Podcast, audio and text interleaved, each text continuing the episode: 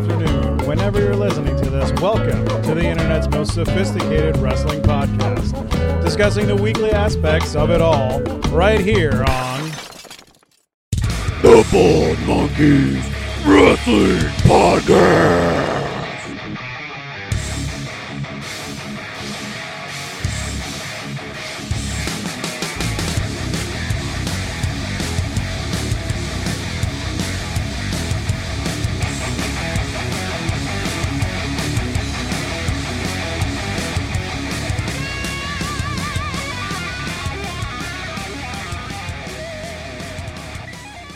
So welcome everybody to the Bald Monkeys Wrestling Podcast. of course, of course, he shows up now. Um, who? Oh, who? Who is it? Nick. Nickamura.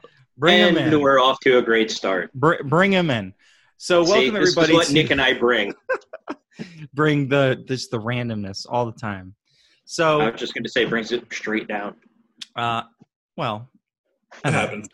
So, welcome everybody to the Bald Monkeys Wrestling Podcast.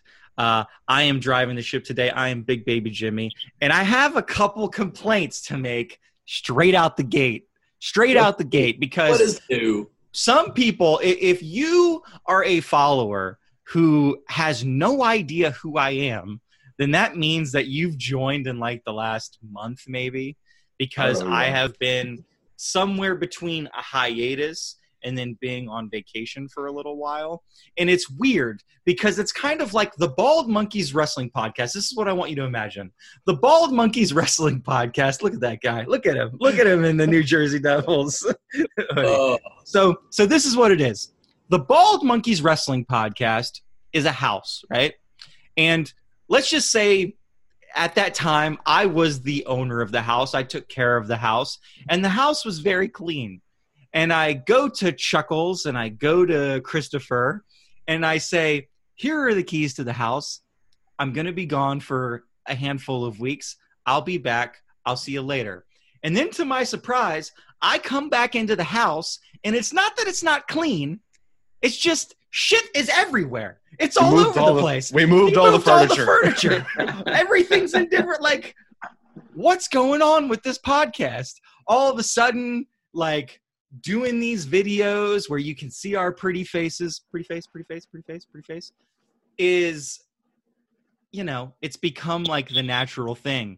We have intros, we have wrestlers that we're interviewing, we have uh, people actually commenting. Like we're really starting to to to gain motion. So instead of being that podcast that I was in control of, where we just kind of put our head in the sand and nobody ever bothered us, now now I've got people that are starting to take crazy sides, like that a double stuffed Oreo could possibly be better than a single stuffed Oreo. This is crazy. This is craziness. So, is what That- you're trying to say that everything got better since you've been gone? And thank you, I because you're welcome. What that guy said. You're welcome.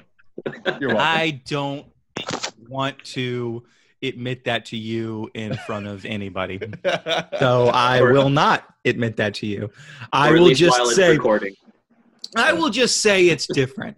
Things are different now.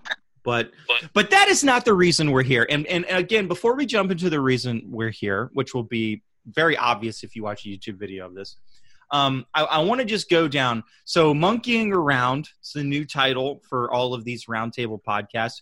We won't always necessarily have all all these uh, gentlemen here doing it with me. Sometimes uh, we'll have less. Sometimes we'll have more maybe if you're lucky we'll have the the occasional wrestler join us and you know but who knows who knows whether that's possible or not we'll see um Maybe. so the the format that i'm wanting to do with monkeying around is i'm trying to do in every other week type of format. So this week we're starting with retro content. We're talking about something that's happened in the past. We all have watched it and we're going to discuss it. Uh, next week it's likely to be focused more around current wrestling. And uh, because it doesn't get enough love i would love to show some love to impact wrestling and um, to a lesser degree uh, i know it's not going on right now but if nwa was going on we'd be talking about that if ring of honor was going on we'd be talking about that maybe some new japan love and we will talk about aew and wwe if it is a important um, topic. Topic. And occasionally we will have really big pick shows because you know it, when you're a gotta wrestling fan, you Yeah. love you love picking. You love picking, and and nobody's paying attention to Chris right now, pointing at himself because he like won the Slammiversary pick contest because you know who who cares about him? Nobody likes him. Not even his brother. No, His you know why? His brother doesn't even You know like why? Because nobody cares about Impact, and it's and they're wrong. They should care about Impact because that was one of the best pay per It was views this year. Yeah, it was a hell of a Period. But what's Impact? Because let's go all the way back to the mid 80s, WrestleMania 1. Welcome. It is time for WrestleMania 1. Now, I, and I'm going to do this in order from who I'm seeing on the screen in a certain uh, direction here.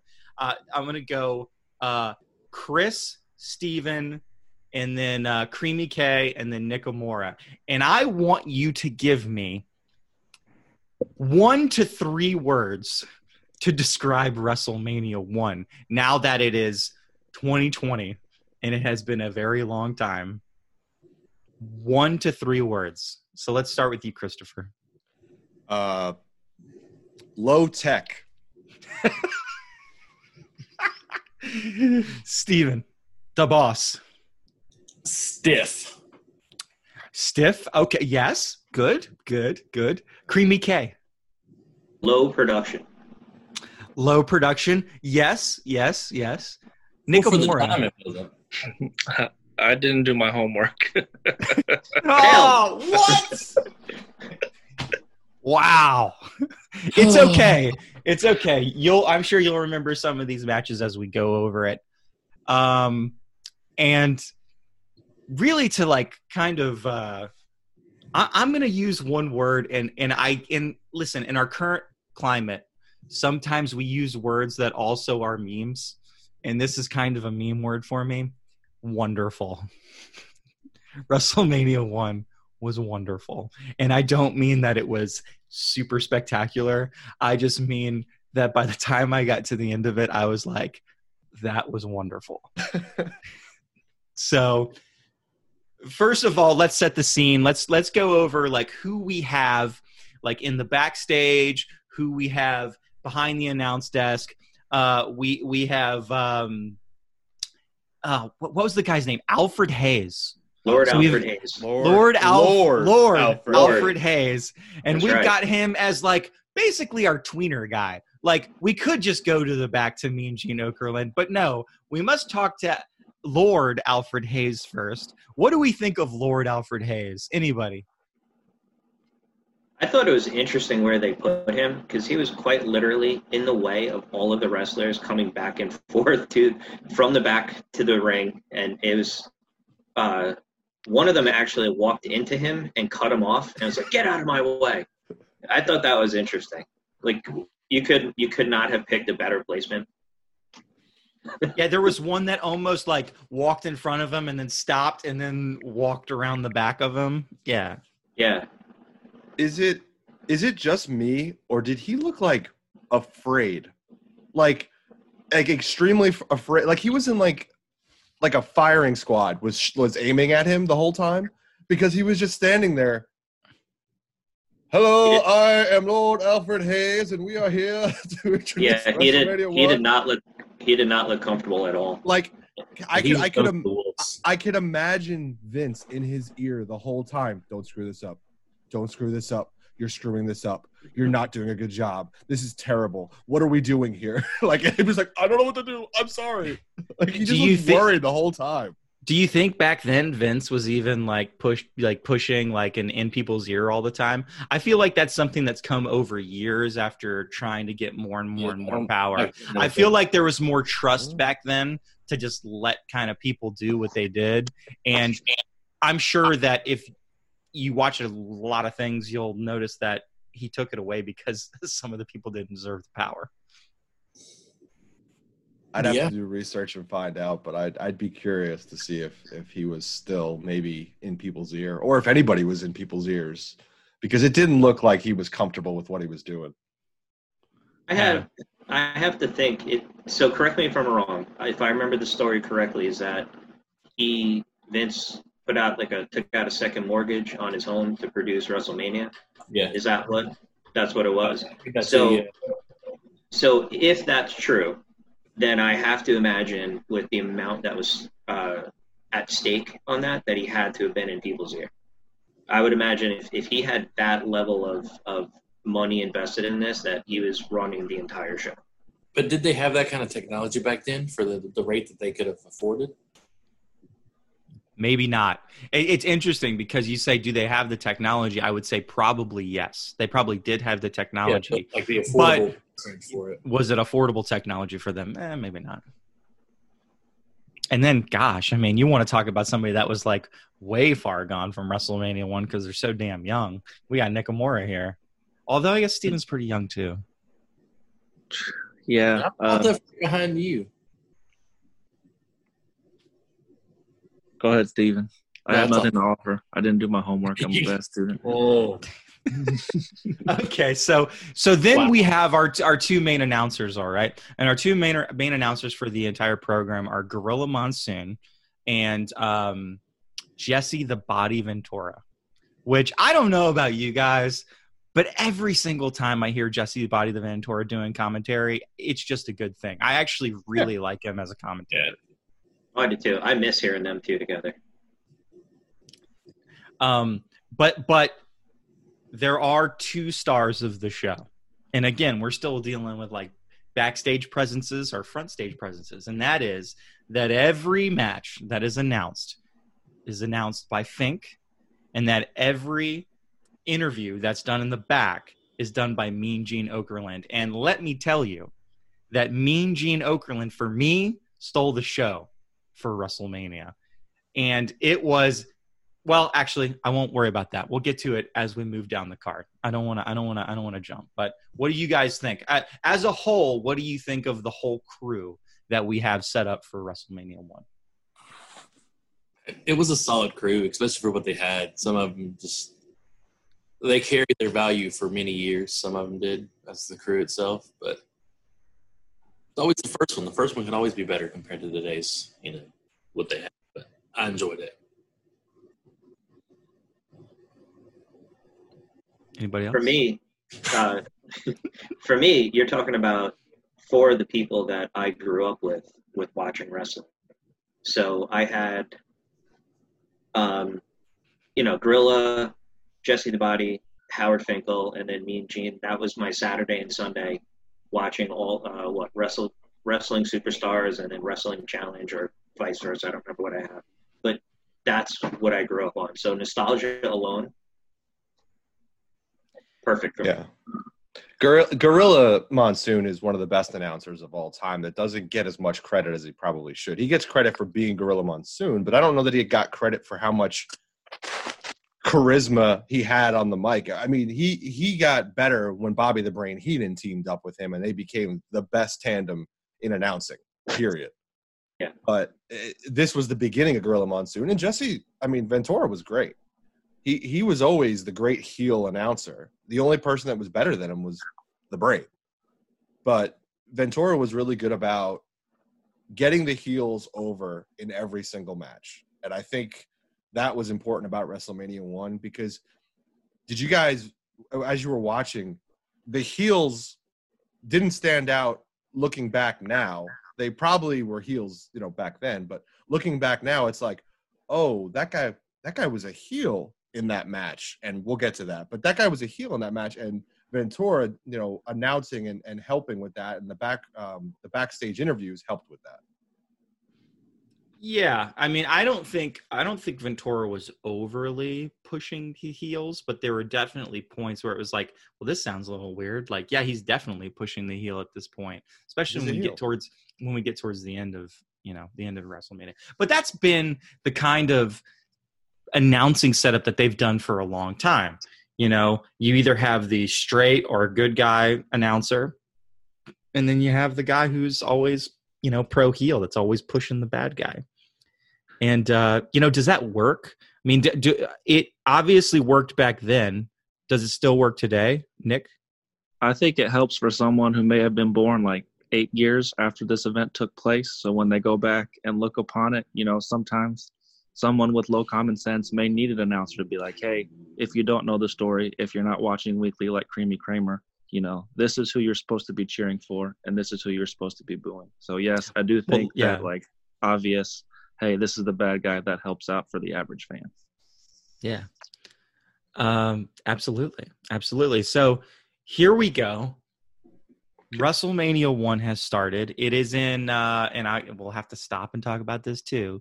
Where is it at, Chris? Where is WrestleMania 1 located? Is it is Oh. it your favorite venue of all time? I I mean, it's nothing special. It's just the wrestling mecca of the world, Madison Square Garden, the only place to go watch wrestling, the best place to go watch wrestling. That's all. Yeah, I No big mean, I think I think the only thing that maybe at this point maybe compares to that's like the Tokyo Dome, but that's like one A, one B greatest venues of all time to watch wrestling. It, it, it you looking back at that one, you see how much Madison Square Garden played a part in WWE. WWE. Early wrestling as a whole, not just WWE, just early wrestling. Madison Square Garden was tremendous for all of it. Yeah. Which is a travesty, right? Because the the locations that they do WrestleMania at now, they hold how many thousands of people versus what Madison Square Garden can hold. And we've talked about this before. Why don't you take all those extra seats and just take all the money that those seats are worth and put that cost on top of the tickets to go to Madison Square Garden? Don't you think Madison Square Garden will still sell out? Just because tickets. it's Madison Square Garden. Yeah. You you would. You would and you'd be going Even the alone house because shows- WWE isn't on the So, so.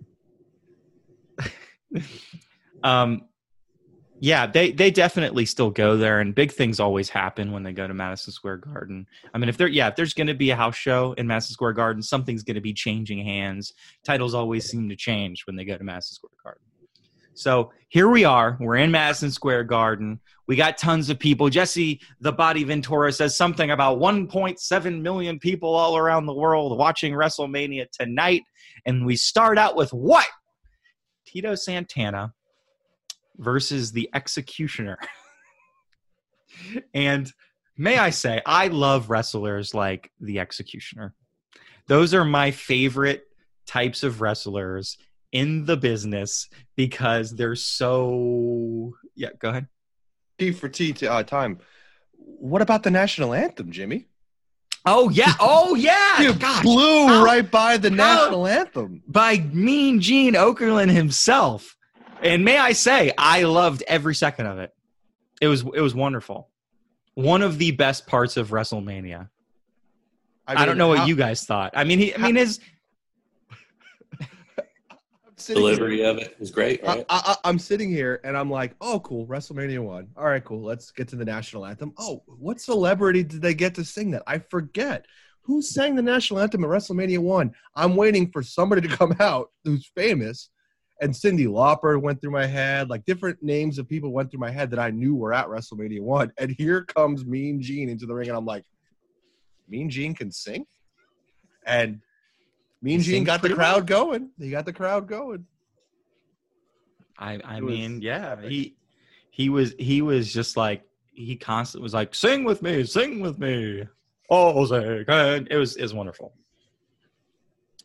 But uh, yeah, so here we have Tito Santana versus the Executioner, and again, I love wrestlers like the ex- Executioner. I love the I love wrestlers, and the closest wrestler that harkens back to that type of wrestler that we have right now is Question Mark, and I just think they're the greatest thing ever. It's just like plain body person wearing mask. That's it. They've got some crazy name, the Destroyers, the Executioners, something like that, and that's about it. Are they compelling wrestlers? Was this a compelling match, boys? no. No. Like- Going into it, who's going to win this match? the the two things that I wrote down that stood out to me were how loose the ropes were.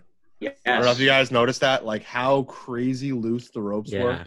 Where it's like, holy cow, they're gonna fall out of the ring. Like these Yep. ropes are not tight enough, and just the figure four, getting to the figure four for Tito, like that was it. Like there really wasn't much else in the match where I was like, oh, cool, a, a decent match. And then I just spent some time trying to figure out who the executioner was, and uh, Doesn't Go on, it doesn't matter who he is. It doesn't which matter. Which is sad though, because no one now at WrestleMania is. Tito is arguably one of the greatest from the 70s and 80s, and he didn't even have a decent name to go against. To say, okay, I competed at WrestleMania one against who? Who cares? Kind of, you know. Which is weird because I would say what you're gonna see later on, in like especially at the very end of the card, there are some pretty decent wrestlers that are just kind of standing around and doing nothing. And it's like, why didn't you involve some of these guys into these matches? But Well, it is the first one, right? So Yeah. I don't know. Uh, Creamy K, what do you have to say about uh, what do you have to say about uh, Tito Santana versus the Executioner? So I definitely I agreed with Chris. I think that the ropes were way too loose, and you'll see it later on when people were going up to the top rope to do a finisher. Very awkward. Very awkward, and it literally looked like that top turnbuckle was going to fall off. And I'm like, "Ooh, don't, don't, please don't do that. You're going to kill yourself." Um, the other thing I thought was interesting is that I may have missed it, but I did not hear any entrance music. Uh, definitely not for the executioner, but it was there for Tito Santana. no, oh, sorry. In that first match, no, no entrance. The first match, no, I, I wrote down when I first started hearing music, but Yeah. that first match I didn't hear any, which I thought was interesting because I knew obviously people had some entrance music back then, but I guess maybe uh, not everyone did. So I thought that was a little interesting. But the match overall, uh, coming from that to where WrestleManias are now, you see a big difference in you have that opening match with just this huge pop, gets the crowd going, and that one for me was just a very flat match to start WrestleMania one. But here's the X factor, and no better time than the first match to talk about it. This is the 19 mid 1980s, and people still think that wrestling is like guys going in there and actually beating the crap out of each other Yeah. like legitimately doing it. And because of this, you don't have to do crazy stuff if you think guys are actually just fighting each other. You know, you punch somebody in the face that holds more weight than nowadays when they punch somebody in the face and it's just like, well, you know, they're eating the punch as they're taking the punch. And so I think that is an important X factor to remember in every single one of these matches in WrestleMania 1 because you know, we're going to run into a couple speed bumps where it doesn't as much as we say it's a boring wrestling match and maybe one of the reasons for that is cuz there's very little actual wrestling or what we consider to be wrestling. It, there's wrestling, but it's like more Greco-Roman Yes. wrestling. It's it's not the spots that we're used to. So not not even not even what you would probably call old school wrestling. It's like what you would call old school old school wrestling. Like throw another old school on it, like way back. Gym class wrestling. Like this isn't the wrestling that like FTR dreamed about doing their entire life. No. no. There was there was a suplex or two, but no. yes. as um as someone who's currently reading the Spark Notes version of the first match, because I'm on Wikipedia, which is the ever reliable source for wrestling information. I do have two things to report Oh. as the Bald Monkeys amateur correspondent. One, Gene Okerlund did sing the national anthem, but Vince McMahon stated there was supposed to be a celebrity guest that refused or that no showed last minute, and Vince McMahon never named him, so they just went with Mean Gene Okerlund. And two, the only synopsis they have of the first match on the ever reliable Wikipedia is Santana won the match after applying a figure four leg lock on the executioner. So even in the synopsis of that five minute match, They were bored. They were bored. They were bored by the whole thing. It was a it was a four four almost five minute match that was just one giant setup to a figure four leg lock. Yeah. Okay, there we go. I didn't even need to watch. I could just read that off Wikipedia. So You, got- We're you, you're all caught up. I don't Are you realize that Ric Flair's early matches too. this this takes me so back to high school where I didn't do the homework and we're having a class discussion. I just feel like such a moron. But there is one difference. I can't go grab a beer if the shoe fits, right now. I mean, uh, go do that. this is the one difference from high school. I can drink while doing this and maybe have more to offer to the conversation. So There Okay. you go. Really, we Still be good. I, school I- you know, drunk Nick is, you know, he's a fan favorite. He's a Sometimes. fan favorite. oh man. So let's move on to when, when I remember when I said the word wonderful as a meme. What might have been the most wonderful match of the entire night for me, which is King Kong Bundy versus Special Delivery Jones. Love that name. Love that name. This promo. was a match that when it was finished was billed at how long? Does anybody remember? That's Nine. nine, Nine. fingers. Nine full seconds. Now, funny, because I watched the match and it ends, and then they say nine seconds, and I'm like, wow, I, I must have been so into that match that time slowed down because it seemed like it was pushing three times longer than that. I'm like, well, let me go watch it again. Let's see if I get so much into that match again that time slows down. Because what we may have found here in WrestleMania 1 is an effective way to lengthen your life by three times. Like all you do, this is what you do. You take you take King Kong Bundy versus Special Delivery Jones and you just play it on loop for the rest of your life. You just make sure it's always playing near you. And it's it's that whole match bell to bell and you think you're going to live to 100? Heck no. You're going to live to like 200 and something. Because it, it just slows it just you just savor every moment. I'm of course joking. Bell to bell this match was 24 seconds. No, it was nine seconds. No, it was 24 seconds. No, they they they said it was not. It's a record. It it was nine. So wait, seconds. so wait a second. So so and and here and here's where I'm irritated at at, at Vince. What does what does Wikipedia does. say, Dick? just poking it. gotcha, gotcha, gotcha. Hold on. I'm already there. No, it, it brings it up. It says uh, the WWF's official time for the match was then a record of nine seconds, by, but it was surpassed by The Rock defeating Eric Rowan at WrestleMania 32, although that match actually lasted 17 seconds. So, Wikipedia, folks. Yeah. Which is still faster than the 24 second match that they It called is. nine seconds. It is. It is because it wasn't 9 seconds. It was it was 24 25 seconds. It it really was that long. But I'm so, So- upset for Special Delivery Jones. Like, like, is anybody else upset for him? Dude, Like, he cut was a so over. promo. it was interesting. He was so over. Yeah, He wa- it was awesome. But he lost. That part was the highlight of his WrestleMania. Was But his this is- promo with with Mean Gene. It was a great How promo. it was freer. It was. But this is WWF, and they do things like this. And sometimes I just feel like it's acceptable, right? So if Yeah. Andre the Giant comes out and you say he's a thousand pounds or something like that, it's like okay, you know, you know what? I, like even my fan kayfabe, I'm just I'm gonna turn a blind eye and I don't really care. But come on, nine seconds. You know, every single person in that crowd was like, I just was here. I just watched it. It was like clearly like 30 seconds or something like that. According to Wikipedia, it's 25. Yeah, yeah, no, I mean, I, I can, I accurate. If if we're being really precise, I did time it, so it's probably rounded up to twenty five. It was like twenty four and change. I literally went back, waited for the opening bell, hit hit stopwatch, went next bell, stopwatch, twenty four and change. Do you have a stopwatch?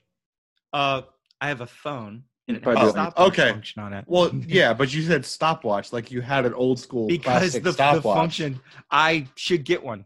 I should get one. I might just, have one somewhere around here. I, I should get one just to shove it in your face because you're trying to make jokes right now. I have one from when I coached And this Jimmy. is serious So if stuff. I find it, it's all yours, buddy. I will bestow it upon you so you can time wrestling matches while you sit in your basement at home. Uh, I live in South Carolina. We do not have basements in South Carolina. They're building That's not some. true. They're building some houses with basements. Yeah, but they, that costs so much money though because of the clay. I don't know. Uh, we don't need to get into how to build a house in South Carolina. That's not Um, the podcast. I thought that was the podcast. Oh yeah, yeah. House building. Yes, absolutely. You you you're uh, you're hundred percent dead right. Um, so I, I don't know. A- Anybody else have anything on King Kong Bundy versus Special Delivery Jones? Yeah, uh, I would like to know what they build King Kong Bundy at pounds wise, because I know that's something that you wanted to point at. Like, how much weight was King Kong Bundy according to uh, the announcement? Uh, well, I'll have to lean on Nickamura to look that up because I I cannot remember. I did not write it down. Um, but I do did Our- our also remember something. here. I, I, I, was that 450 pounds? 58, 458. Yeah. And then what for did egg Jesse what what did Jesse Ventura say when they billed him at 458 pounds? Jesse That- Ventura goes, he is clearly over 500 pounds. Yeah. There is no way that man weighed over 350. Mm-hmm. like they build him to be huge. He's a big dude, but there's no way he weighed 400 and whatever pounds. And there's no way he weighed 500 pounds just another way that Ventura was trying to push and push and push over one of the guys in the ring and be like, no, this guy's a monster. He's huge. Well, But this is how really. you figure out actual weight of wrestlers. You you figure out what the rate of creamy Kramer is, and then you times a wrestler by how many creamy Kramers it would take to build that wrestler. It's a weird unit of measurement. I So didn't how many- realize how- I didn't realize I was a unit of measurement. Thanks. How many Thanks, how Rick. many creamy Kra- Kramers would we say King Kong Bundy is? Three and a Three? half. Three and a half, three and a half creamy Kramers. Three and a half creamy Kramers. Can we get a visual of that? Like, can we build King Your- Kong Bundy your- and Creamy Kramer and then like Yeah. put him in all over like how many different ways? Stuff him in. Well, he's all Well- Creamy Kramer is also a unit of measurement for distance too. Two so if. Chuck Oh, Chuck could throw yes. Creamy Kramer like a long dart, how far? Yeah. How many? Or how far could he throw him? So That's that's the right statement. He is he is a measure of distance, not not weight. That's better. I like that. There you better. go. Thank you. You're welcome. Thank you. Chuck uh, Chuck is uh, joining us. Hey Chuck, uh, welcome to the Twitch stream. Uh, he wasn't able to join us on the video today. He says it will be two and a half creamy Kramers inside King Kong Bundy. Okay. All right. All right. Well, he is the expert on creamy Kramer me- measurements. He, I believe, he's the one who founded the science of creamy Kramer. So, The science of Creamy Kramer. Okay. Stevens, Wow. Stevens. He studied at the Bald Monkeys University on the science of Jimmy Kramer. Nice.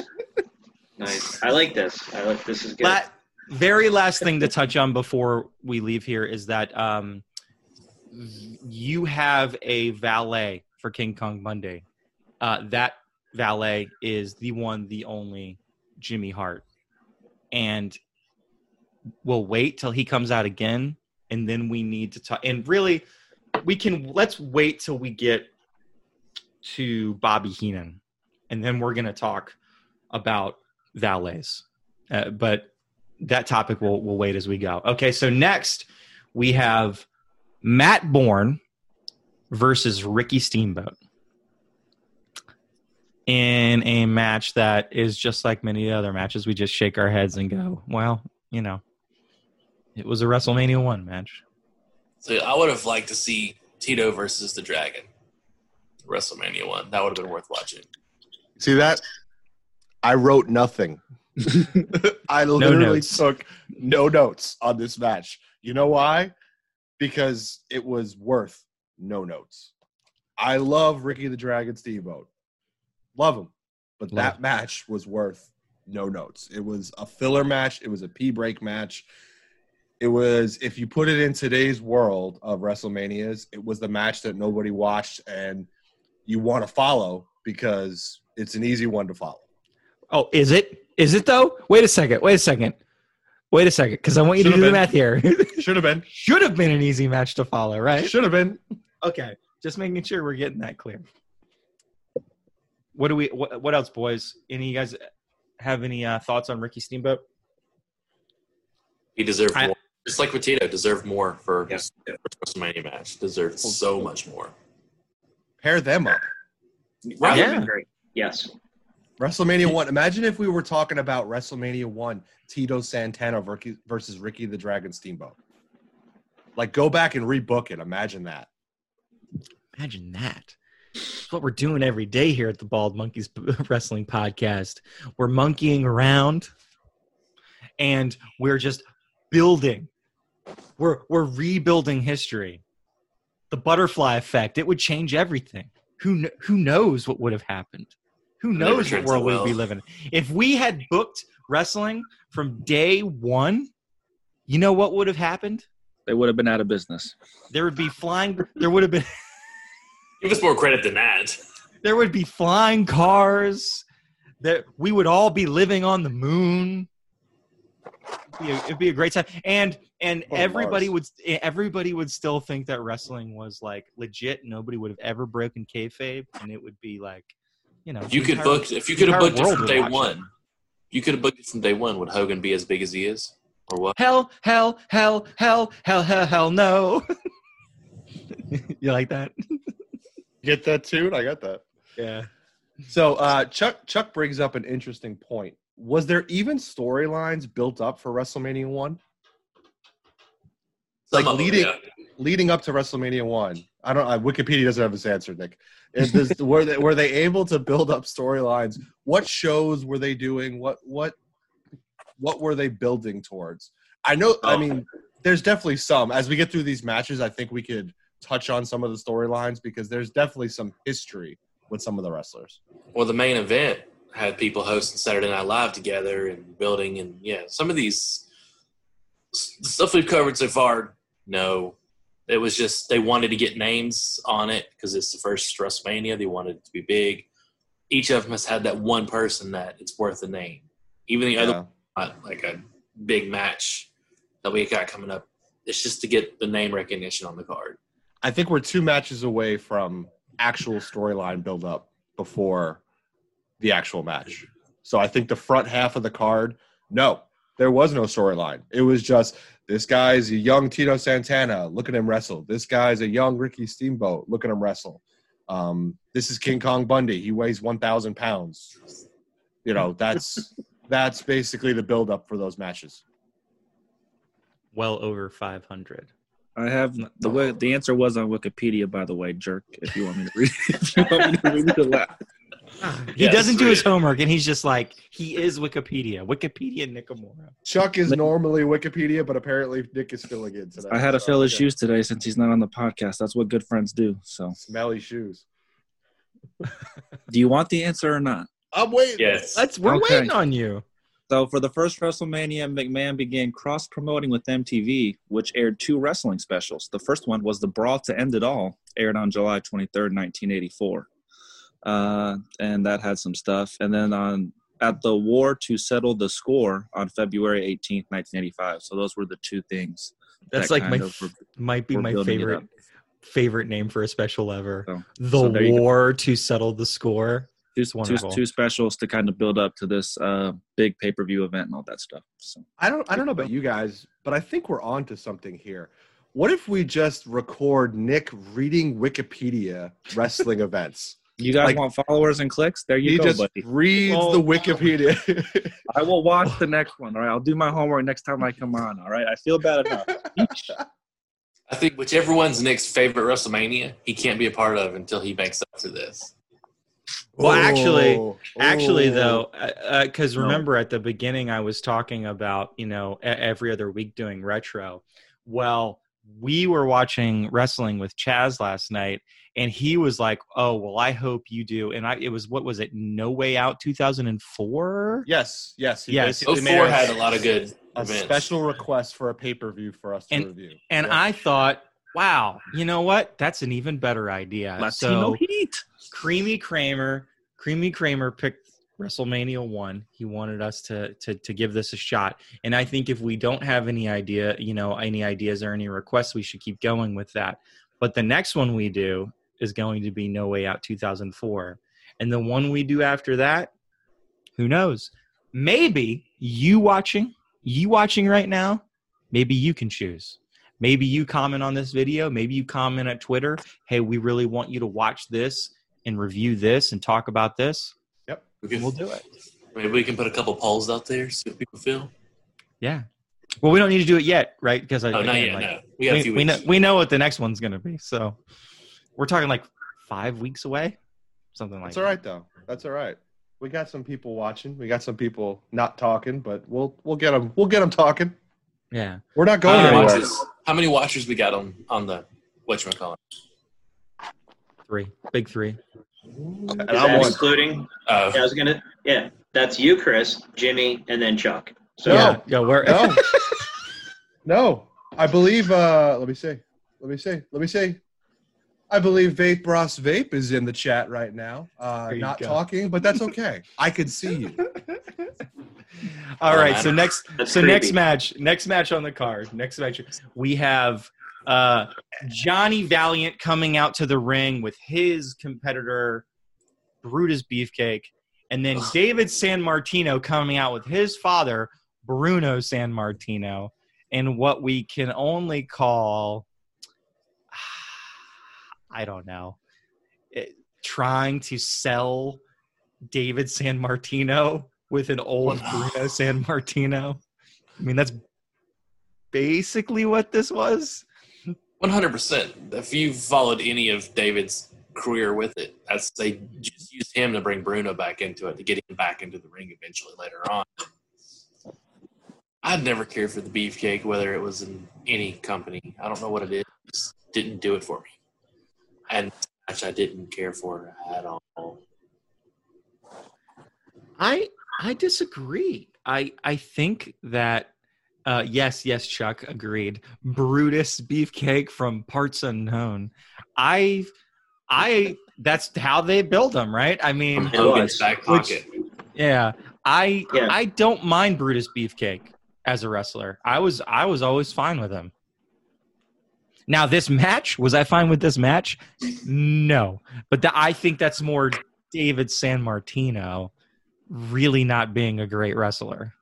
Great It wrestlers just- can it get was- great matches out of bad wrestlers. I'm just saying. He just he looked odd. Like I like. Did you guys notice how big his tights were?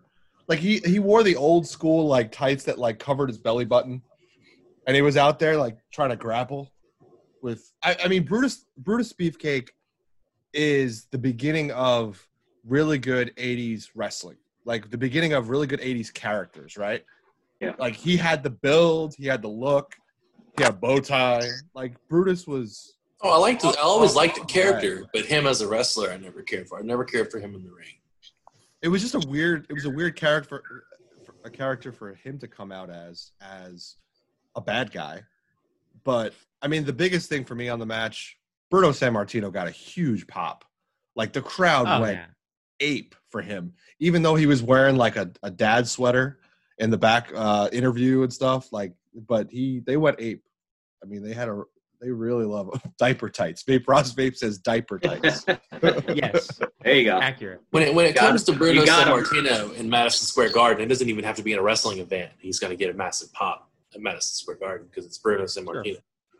That's just how old how old was he at that point do we know how old he was at wrestlemania 1 it is it is 50s possibly Wik- I would say early to mid fifties. Nick Nickapedia. Nickapedia. Wikipedia. Change his name right now to Nickapedia. Do you, do you want this answer? Do you, I yes, we want this to you. answer. So he was born October 6, 1935, so he would have been about 50 years old. Fifty. Yeah, about fifty years old. Um, He moved Yeah. pretty quick though. He was always in great shape. Yeah. but To but me- so This is like the turning point of WrestleMania 1. Now, I don't know how. It's more of a mm, it's more of a merge. It's about maybe not a turn, maybe maybe a merge.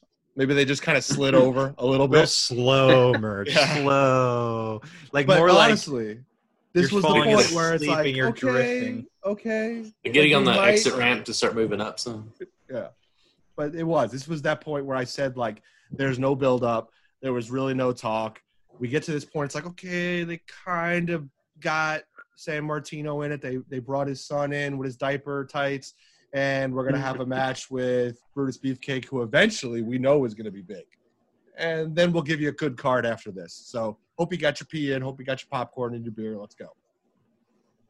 I mean, pee started break the show right here. pee- pee break matches are important. Listen, as a fan who goes to many pay per view like tapings when I can, a P match is like super important. we Yeah, need 'cause you not- need a match to not be good so that you can talk yourself into you know. This this was the dump card because you had all the time in the world to take a dump in the beginning of WrestleMania one before you really had to pay attention. On in that nine second match. Yeah. Well. You could have wiped. Oh The next man. All right. So yeah, with that, uh, well, it's it's important to say. So uh, Brutus Beefcake, David Sammartino. That match ends double disqualification. K- kind of weird. I mean, it's really just a build up for again Bruno Sammartino to kind of you know get physical on the outside so that the crowd has something to pop for. And there is, you know, there's a couple times like there's lots of cheap pops throughout WrestleMania 1 and it's like, "Oh, wow, that's something that has not changed at all in WrestleMania." say that's through all WrestleManias. Yeah. Every, Just like a it's gimmick match. always There's always a the- gimmick match too. Like everybody always uses the term cheap heat, cheap pop. Come on. Cheap pop. So next we have Junkyard Dog uh, going against Greg Valentine, uh, who is led out to the ring by Jimmy Hart. Oh, Jimmy Hart. This is number two, the number two time with him. But again, we're going to hold off till we get a little bit further. Um, Intercontinental Championship match. yes. First title match of the night too. was it was a was a title match that I think I could say most of the people in the Bald Monkeys, if we saw this finish in a current WWE pay per view, we'd say, "Oh, there you go, WWE with their really bad finishes." They, they've been copying this finish for 20 some odd years. 30, Yeah. 30 they, they some odd literally, years. they literally 30. sit there in the writing room and they go, "Should we do the Junkyard Dog finish?" yeah, yeah, let's do the Junkyard Yeah. Dog finish Yeah. for it. All right, we're gonna have Roman Reigns versus the Undertaker, and let's see, he's gonna okay, we're gonna go back and forth. He's gonna sit up, okay, and then Junkyard Dog to end it. All right, cool. Let's move to the next match, and we're gonna do uh, Yeah. Seth Rollins, Dean Ambrose. They're gonna go back and forth. Junkyard Dog finish. All right, got it. Next, like I can see Vince in the room. Just they literally call it Junkyard Dog every time they finish a match. That's what we should we should like search high and low for like the most notorious wrestler that always won by roll up and start calling the roll up by that wrestler. His name. Wikipedia, get on that. Yeah, not right now, not right now. That's your homework for later. It's your punishment homework for not watching uh, WrestleMania 1 and having watched. He didn't do rely his- on the on the He didn't do his, his regular homework. What do you make him think he's going to do punishment homework? I don't I don't know. I mean, we can't really He's a Morals. hero. Come on. I have morals. Come on, Steven. You know what? If Ooh. if my punishment homework is assigned, I'll eventually do it. Just maybe not in the time frame they're looking for. Ask for an extension. um, uh, overall, I thought that this match, like you said, this is where it was merging again, ever so slowly, but merging towards being like the better half of the card, more interesting uh, wrestling match. I think Junkyard Dog was a very, uh, especially by the time the match was over, felt like a very compelling character to me. Um, yeah, so, but again, kind of a janky finish, you know, kind of, kind of, hey, how can we keep this guy over, keep the heat on this person, but not actually have to change the title? It felt like a cop out. Yeah. Well, I mean, there's a couple things for this match. I know Kramer was keeping track. So you got music for the Junkyard Dog. Yep. So, I mean, I think this is the first time we actually hear music. That's I wrote that down first time that we heard any kind of music. Yep. And the crowd went crazy for the when the music hit. Like, definitely a crowd favorite. Uh, Chuck says fan favorite, Junkyard Dog. Mhm. Um, the idea that he cheats to win, they reverse the fact that Greg the Hammer won, and then Greg the Hammer refuses to get back in the ring and gets counted out, and now the Junkyard Dog wins, but the title doesn't change. It was like the the beginnings of a way to give the good guy the win without making the bad guy drop the belt. And I, I, I go back and try to remember other instances like that, and I feel like this was one of the first times on a major pay per view that they did that.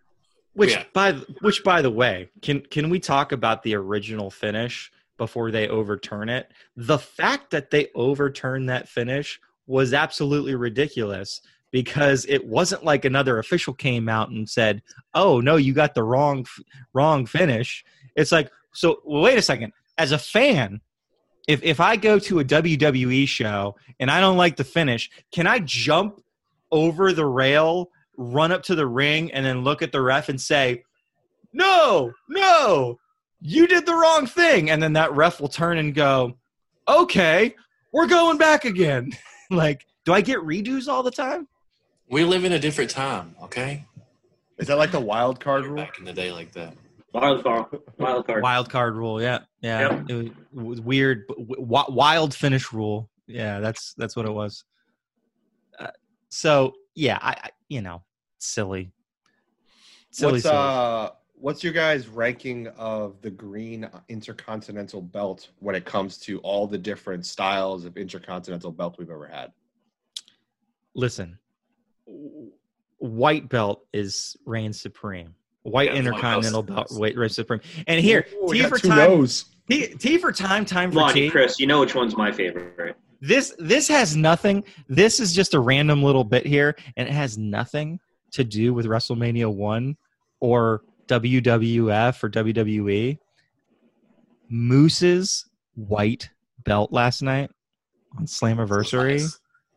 was fire that belt with a white strap is fire okay bring it back to wwf land um green belt eh it's okay It's not the I worst like- design they've had. I like a lot of those old belts, man.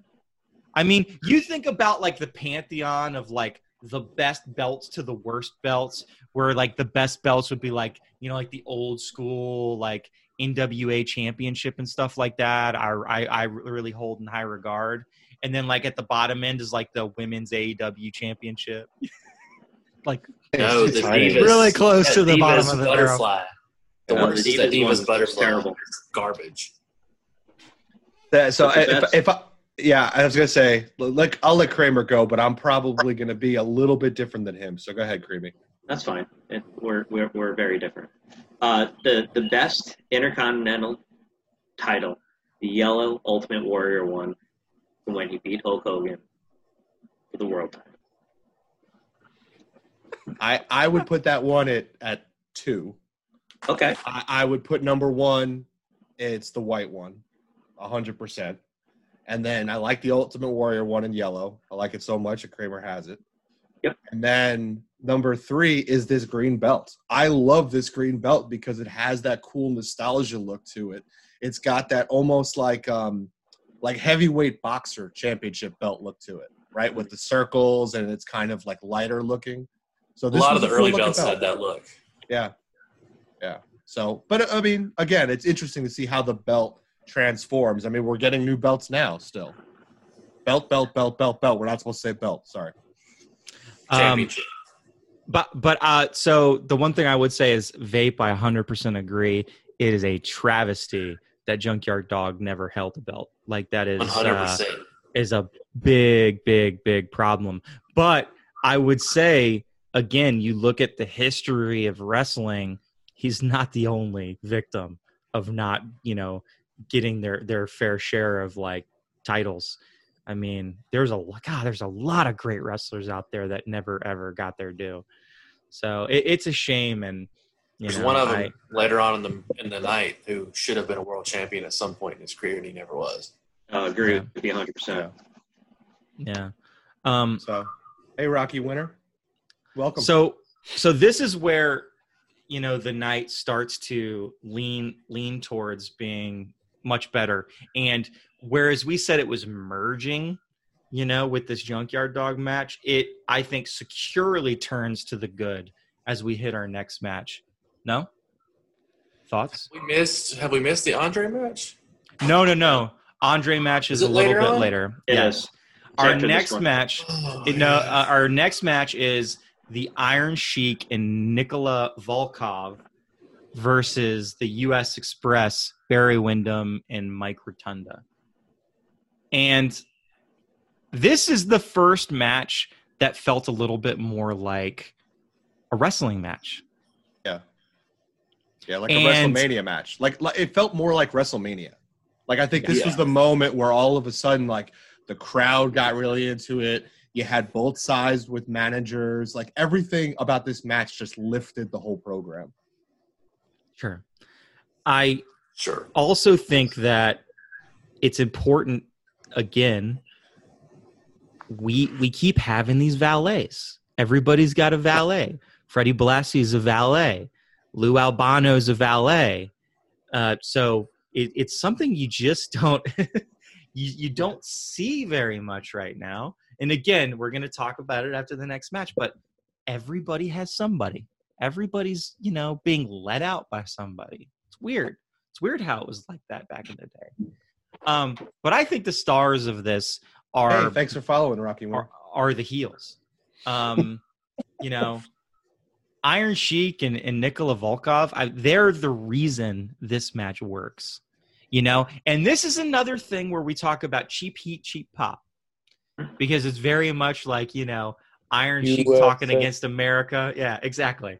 Just constant USA chants all the time. Uh, I I love them. What'd you boys think of the match, though? As the match as a whole, I loved it as a whole. It might be probably my favorite match on the card. I just loved watching the Iron Sheik wrestle though. The love watching those. Look at those boots. Oh, it's beautiful. His whole his whole gimmick, like he just he lived it. I mean, even today he still lives that he's this bad guy, and it's, it's perfect. It, it fit the style of wrestling they had back then. Perfect character work, perfect heat. It was great. I loved every bit of it. Yeah. Um, I would say that if you don't follow the Iron Sheik on Twitter, you don't need to follow him, but every now and again, go onto his Twitter. The dude Yeah. Says the craziest stuff all the time. He's great. He was Yeah. doing it on the mic back then. Like it, like like you could tell like he got on the mic, which again, which we didn't talk about. How cool is that old school mic that comes down from the ceiling at MSG? So it's like this Oh, crazy gangster. double setup mic with like arms sticking out. And so the Sheik is like getting crazy. America stink, uh, Russia and uh, Iran number one. Like he's just yelling at the crowd, and they begin throwing stuff Yeah. from the crowd. This I was a trend for the rest of the night. For the rest of the night, by the way. Do you guys remember that? Like, I don't remember stuff actually being thrown in the ring until like WCW days. no, like I this- remember it from WrestleMania three. WrestleMania three was like that. Again, my memory is crappy because you know head injuries. But like, holy cow! Like, I was like, they were they threw stuff. Like people like were able to throw stuff at wrestlers. Like and they were trying to peg people with I don't know if it was cans or cups or something, but they were they had molten heat in there. It was great. X Factor though, remember? X Factor. That that contributes to it. I mean, not only do they really dislike these characters, but back then we still have a bunch of people who are like, this is real, this is Yeah. what they stand for. They really hate America. So Yep. if they're in Yep. America, we hate them. The Iron Sheik might have really hated America though. I think he does. I think he still does. Yeah. Now Volkoff, Volkoff, I don't. Volkoff's like a really nice guy, and and he tries really hard to like sing the Russian national anthem, and you see he's actually trying to sing, like he's not trying to be a heel, which is funny to me because a lot of times heels will sing and they'll try to be bad, like they'll try to almost sing off key so the crowd boos them or something.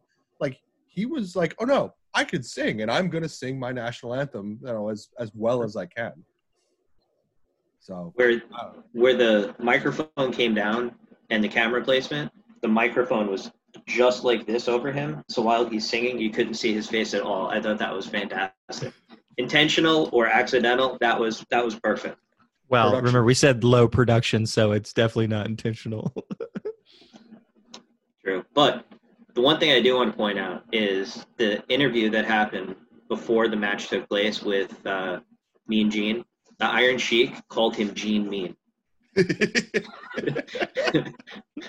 and and I'm sure that wasn't on purpose. I'm No. sure that was just he just blurts out stuff. The Sheik never like his English is terrible. To this day, his English is terrible. Yeah, he um he did do it at the end. So after the match, when they interviewed him again, he did call him Gene Mean again. So either he messed up twice, which definitely could be, or maybe he really did mean it. But I thought that was great. Gene Mean. Gene Man. What about you, Nickamura? Mr. Ho- ho- ho- homework missing Because- individual. What'd you think? Wikipedia. Get her What right does here. Wikipedia say? No, Uh, it, I, you want? Was that? I want to know. Well, give me something. What What do you think about the Iron Sheik? What do you think about Nikolai from, from Volkoff? my past experiences, you know, I always wonder since you guys talked about, you know, how well that worked with the crowd, the USA versus, you know, the anti-Americans and stuff like that. That storyline that recycles itself over and over and over through the next 25. I always wonder, like, since it was so successful the first time, maybe that's why Vince McMahon keeps going back to that well.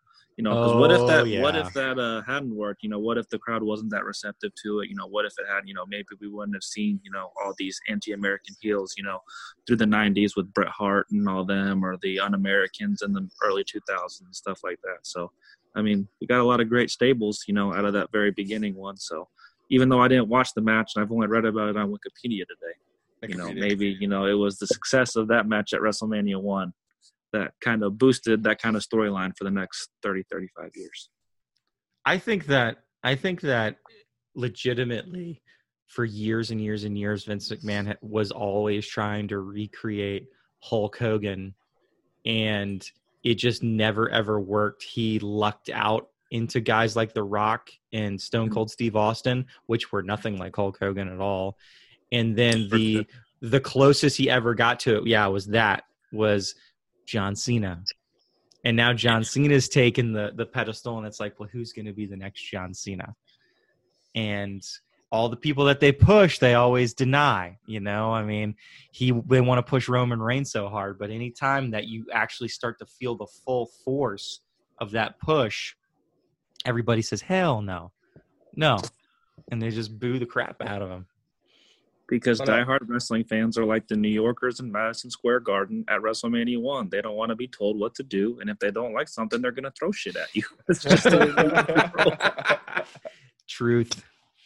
I, I'm gonna I'm gonna date myself a little bit because I'm old, but Old going back bald. to going back to Nick's point. So when you talk about like uh, my country, you know, USA, the fight of USA versus Russia, USA versus Iran, you know, WrestleMania is actually still feeding off of where that started, and that started with the Miracle on Ice. That started in 1980 when the Miracle on Ice hit, and everybody in the country got so patriotic. And wrestling jumped on board with that and said, Ooh, we can do this Russia versus United States thing and make a gimmick out of it and make a storyline out of it. So it's like five years prior that this storyline even starts that people are like, oh, Russia's a heel, Iran is a heel, go USA. So it's interesting because it still to this day works, right? Like we're Sure. 40 years later from Miracle on Ice, and that's still a hundred percent a storyline that's gonna work. I know I'm almost 40. I know. I'm old. very old um but let's keep keep things moving so now we're getting to the eighth wonder of the world andre the giant in a body slam challenge match for $15000 uh, well it's not just his career versus $15000 to be you know more specific and it is big john studd with bobby the brain heenan. Again look who is this Another person? valet, why another these this this valet these managers. So let's talk about valets and managers for a second because it is something that current wwe has pretty much sworn off with a few exceptions. They do not want valets. So minus like um like vega or somebody like that they don't and paul heyman Fine. Yeah, they MVP? don't really. Uh, yeah, MVP's been doing it uh, to a lesser degree. Yeah, um, they don't really have like that be all valet. That's not only just valeting a single person. Like I'm at like so Heyman did it for a while, right? Where Heyman was he was valeting for I believe um CM Punk and Brock Lesnar for for for a little amount of time. Like so that is a very important um, part of wrestling history for me because that's when I feel like they almost kind of got back into that, and they should have. Because if you have the right valet, that does so much for a wrestler. And it's not like when you look back at this old stuff, my favorite part of it is that valet isn't just the mouthpiece for the wrestler. That's what I don't like about Brock Lesnar. Brock Lesnar doesn't really talk. It's Paul Heyman talking and Brock Lesnar doing the wrestling. That's not the same thing. I'm talking about Jimmy Hart was coming out with these guys. Bobby the Brain Heenan was coming out with these guys, and they were both talking. And that actually, I think, added a lot. I don't know what you guys think. Yeah, it, it adds to this whole stable facet. You can have any group of people you want as long as you have somebody that can speak for them. It'd be great. The whole Zelina Vega is doing that right now. It'd be perfect if they had more people to do that. I mean, WCW even tried it there for a while with, um, God, what is his name? Eric Bischoff with the NWO. Whenever Hogan wasn't speaking a lot, Bischoff was always there running his mouth. Having that heel kind of character can make even the weakest faction look strong because they can focus on what they're doing in the ring and cheating and being slimy and let somebody else get all the heat for them on the mic. If it's executed right, it's beautiful. I just I don't think we we don't have the same talent in the valet world that we had back then. I think people are are more directed towards being a full time wrestler than being trained to be a valet. I, I think back then there was guys who were like, you know what? No, this is my lane. You know, I'm gonna be a manager. Jimmy Hart was a manager. That was it. Like he wasn't a wrestler.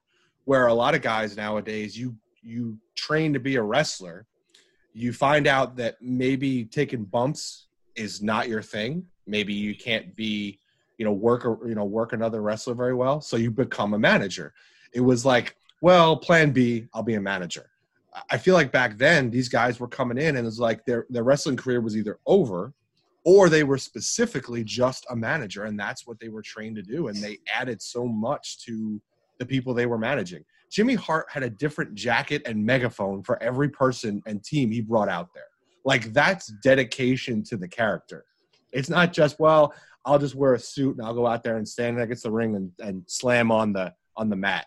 You know i I, I joke about Ar- Arn Anderson right now with his stupid playbook with Cody, but you know what? It's a layer. It's adding to it, and I appreciate that. They need to add layers to these characters because they're not just uh, a figure standing in a you know a cutout just standing at the ringside. They're actually a piece of the story, and they need to add to it. Can I drink? I would uh I would also say that current day I uh, tweeted about Robert Stone the other day.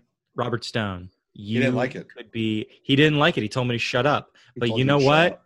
Dude, you could be I mean, I don't know why you're telling me to shut up when I'm trying to, you know, talk A-listers into joining with you, but like you could be the best manager the best manager. I mean, he's got like the full character to be a manager, and I don't even mind like the goofy thing. I just wish like he could still do the goofy thing and nobody could take him seriously. But if he has the people to back him up, he's still a good manager. Mhm. So He's got he's got all the chance in the world to be really big right now, and he he could be like a Jimmy Hart. He could be uh, a classy Freddie Blassie. Like he could be that great manager that goes with the champions, on the good or the bad side. So, getting back to this match a little bit, again, uh, little cute little WWF bag filled with fifteen thousand dollars. My favorite moment of the night is when they're backstage. Mean Gene Okerlund is, uh, you know, interviewing them, and they have it open, and Mean Gene keeps like looking over and trying to reach down. They keep like smacking his hand. Drop that. Get away. Get away. Mean Gene was just awesome. Um, It was small bills, wasn't it? yeah. It well, yeah, of course. It was like five. it, it like looked like crumpled up one dollar bills. Fifteen thousand crumpled up one dollar bills. There's you a couple know. of fives in there. Maybe a, maybe a ten. Yeah, maybe. No twenties. No, no, no twenties. No, definitely no one hundred dollar bills. Oh my god. Monopoly money. Meh, maybe. Well, uh, Why do you- you would why- have to ask the people in the front row. You would have to ask the people in the front row. Because Wikipedia you're- say that. Does Wikipedia tell us if it was real money in the bag or not. It's a matter, Nick- Wikipedia. You don't like when I call on you. Wikipedia. I, I don't Oh. think got that answer. He is the he is the kid in the back of the classroom that didn't do his homework. That's trying to sit quietly and hope that no one calls on him. and you're maybe the teacher on have will- my back as a fellow student, and you're out here throwing me under the bus, brother. Brother. My. Um, so, uh, you know, this was not, you know, this was Andre got a big pop because he's Andre the Giant. Um, wasn't a very interesting match. I think you guys would agree to that. I mean, I don't know that many of these Andre matches are super interesting. It's always just like, Yeah. I shake you, I smack you, I throw you. And then, I mean, he's a big old dude. and then abruptly Andre picks up Big John Studd, body slams him, takes the bag of cash. Oh, he weakened his leg first. there you go. Weekend. And that, that was if, if you if you listen back when Nick goes and does his extra work. When you listen back and he actually kicks Big John Studd in the leg and Ventura and and Gorilla Monsoon are like he weakened his leg and that's when he was able to reach underneath him and hoist him up for the body slam. And that was an annoying echo. Don't do that again.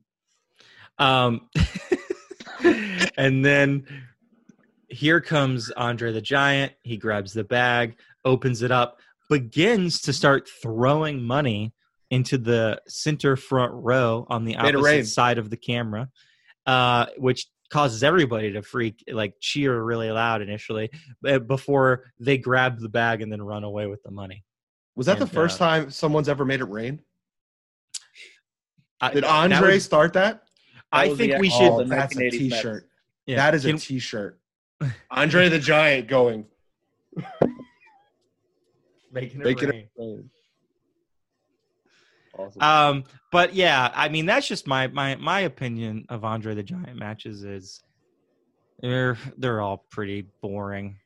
And I'm sure at some point in our in our future we're going to talk about WrestleMania 3 which where we can talk about one of the most boring yet most iconic matches of all time.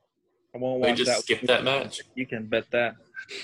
I, I mean, we could we could put it whenever we do Right. WrestleMania three, we could put it as the second to last match we talk about, and then just talk about Macho Man versus Steamboat for the Intercontinental Championship match. Which should have been the main one. event of that night.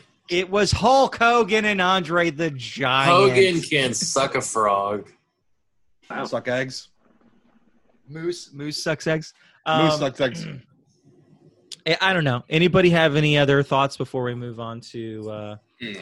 only female match of the night? I love Big John Studd, and I wish they would have used him more. Yeah, That's all. I mean, that's I had that's a I, I had a cool Big John Studd wrestling figure when I was a kid, and I remember how much I love Big John. Did you ever see the old school wrestling figures? They were rubber and they were stuck in one position, and that was it. I had I had him, and I still have Hogan. Why don't you have Big John Studd still? I have no idea what happened to that. Oh, see My- again. Look what happened to Big John Studd. Even his wrestling figure can't last. It's just terrible. I I'm sure can my- only my think brother probably took it through it somewhere. for as much as I dislike Hulk Hogan, I can actually think of one piece of Hulk Hogan merchandise that I might be willing to spend money on and hang up like on the wall. And that would be if I could you you know how Hulk Hogan had like those chains of like like the restaurants and stuff like that? Do, do you remember watching like the first No. episode of WCW Nitro? He's like sitting in front of one of the restaurants. Uh, oh my gosh. Okay, so apparently we're gonna all gonna have to watch WCW Nitro. Hey, very wait, first wait, one. wait, I, I They're remember Wikipedia. They're in they're in the mall of they're in the Mall of America, right? I remember and- Thunder in Paradise, but I don't remember the restaurant. and and he's sitting they go to interview him and he's sitting in front of the restaurant and i forget what it is it's like a spaghetti restaurant or something like that. Something like that yeah i'm, I'm telling you this is a legit thing. If if it says the name of that restaurant like on the menu that they put up in the mall and i could get one of those menus and frame it i would totally hang that up. That is a cool piece of like throwback merchandise right there. The menu from a failed restaurant of Hulk Hogan. Okay, Well- championship match. Um, women's match. We've got Wendi Richter with Cyndi Lauper and uh, Leilani Kai with the fabulous Moolah. And this is the first time that uh, hey, your your boy Lord Alfred Hayes, he got a little bit of love from the heels, got some heel kisses. They both gave him a smooch. Yeah, he was he was terrified. He got Yeah. two kisses and he was terrified. I mean, I might have, you know, no offense to her, but I might have back then been pretty horrified if I got a kiss from the fabulous Moolah too. She's uh, iconic, but by no means, uh, you know, Not good. your it's like your weird grandma coming on to you or something like that. It's like very weird. What? Why is everybody shaking their head at that? That should be the name of the episode. It's like your weird grandma coming on to you. Oh my god! And you know what? That's so funny for so many other inside joke reasons too. So Oh. the, the new biggest pop of, of, of the night happens in this match when Cyndi Lauper comes out. Because when Cyndi Lauper comes out, the place explodes like it's a rock concert. Yeah, Um, It- which Which makes is why they. That's why they had her there. Yeah, and and and Nickapedia had mentioned when reading through his Wikipedia article that uh, that you had these MTV specials and stuff like that. Well, what was Cyndi Lauper if not like one of the biggest MTV idols at that point? Like huge. Yeah.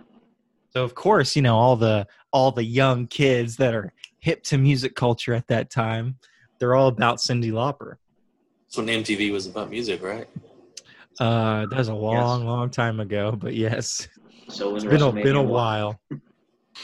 let me um, let me say one thing about this match. Women's wrestling has come a long, long, long, long way because there was very little rhythm or chemistry in this match. It was it was like if me and Kramer went in the ring and decided to just have a wrestling match. And we're just like, okay, I'm not going to let you do anything and you're not going to let me do anything, but we're going to have a wrestling match. And it looked like they were just trying to jaw for position the whole time. And every once in a while, there was a kick. Every once in a while, somebody got kicked on the ground. I think there was like one decent arm drag or something in the match. It was rough. It was a It was rough, s- rough. sloppy Has- stick. Has Captain Chuckles seen that wrestling match between Christopher and Creamy K? Or is it Christopher, you've seen that match between Creamy K, K and Captain Chuckles? Oh no! If if Cap uh, if Captain Chuckles wants to power bomb you, you are going to get power bombs, usually into a bush. Facts. This this match was pretty is pretty basic. But but as was women's wrestling back then. I mean it's pretty it was pretty basic. Um yeah, so yeah. come a you're- long you're way. to- You're totally right. We we have come a long way, kind of. And the reason I say kind of is because I am not a fan of women's, Of women's wrestling, wrestling. nowadays in WWE because they still put too many holds on stuff. No, you can't do that. They'd still tell the women they can't do. Oh no, you can't do that spot. Like why? You know, every man is allowed to do crazy spots. Why won't they let the women do crazy spots? There are definitely some women out there, like your Io Shirai's and your Charlotte Flairs, that are willing to do some crazy spots. and they they only get as far as they allow them to. So like, oh yeah, well we're finally okay with you doing stuff off of the top turnbuckle, not into the ring, but outside of the ring. But like, they're not letting them like do Jeff Hardy stuff and like climb all the way to the top of giant ladders and just do humongous moves off of them and stuff like that. And that bothers me. Now, maybe, and this is where the whole transparency argument comes. Maybe if you know it's a transparency thing and maybe those ladies don't want to do those high spots but i want to hear say that Maybe they have more common sense than Jeff Hardy and be like, hey, 20 foot ladder might break my neck. Maybe I shouldn't jump off of that. You know, I don't maybe- know. There is a whole slew of wrestlers that have, if you're calling it at a lesser amount, at, at- as little or less common sense than Jeff Hardy, if that's your argument. Not There's plenty of people that do crazy, crazy, crazy stunts. I mean, I think it. I- I think what Nick's alluding to is longevity and the idea that some wrestlers want to be around for a long time and and aren't looking for the big high and adrenaline rush that Jeff Hardy. I think I think I think every wrestler and this I say this with all the sarcasm in the world. I think every wrestler doesn't want to be able to walk when they're 50. Yeah. I don't think Jeff's going to be able to walk much past his 50s without the help of a cane or a wheelchair with, you know, the way he's treated his body the last 20, 25 years putting on shows for people. Would be a badass looking cane, probably though. a cool like symbol. Like Honestly, Rainbow he didn't- Color. Like he didn't feel his body for most of the time though, so It would it would look like the cane was trapped in the 90s just like his ring attire. It's never changed. It's like, "Oh my god, you're still wearing the same." It's like, ha- can we not just update this just a little bit? If it ain't broke, don't fix it, Jimmy. It's broke. Sorry. Fix it. You think the women back then, to your point, were limited in what they were allowed to do? Like, Sure. were, were they told like But- you can do this move, this move, this move, and that was it? Like they had three or four moves to use, and that's why the I- match was kind of. I think so. They probably didn't have as much training and stuff either, as much, you know, prep time. They probably didn't get, you know, it was kind of because the match before the main event usually is kind of like the filler match at like pay per views now, and they were kind of the match before like the big main event. So they probably had time constraints to think about and stuff like that. So they probably didn't get a whole lot of time to maybe do what they wanted to do.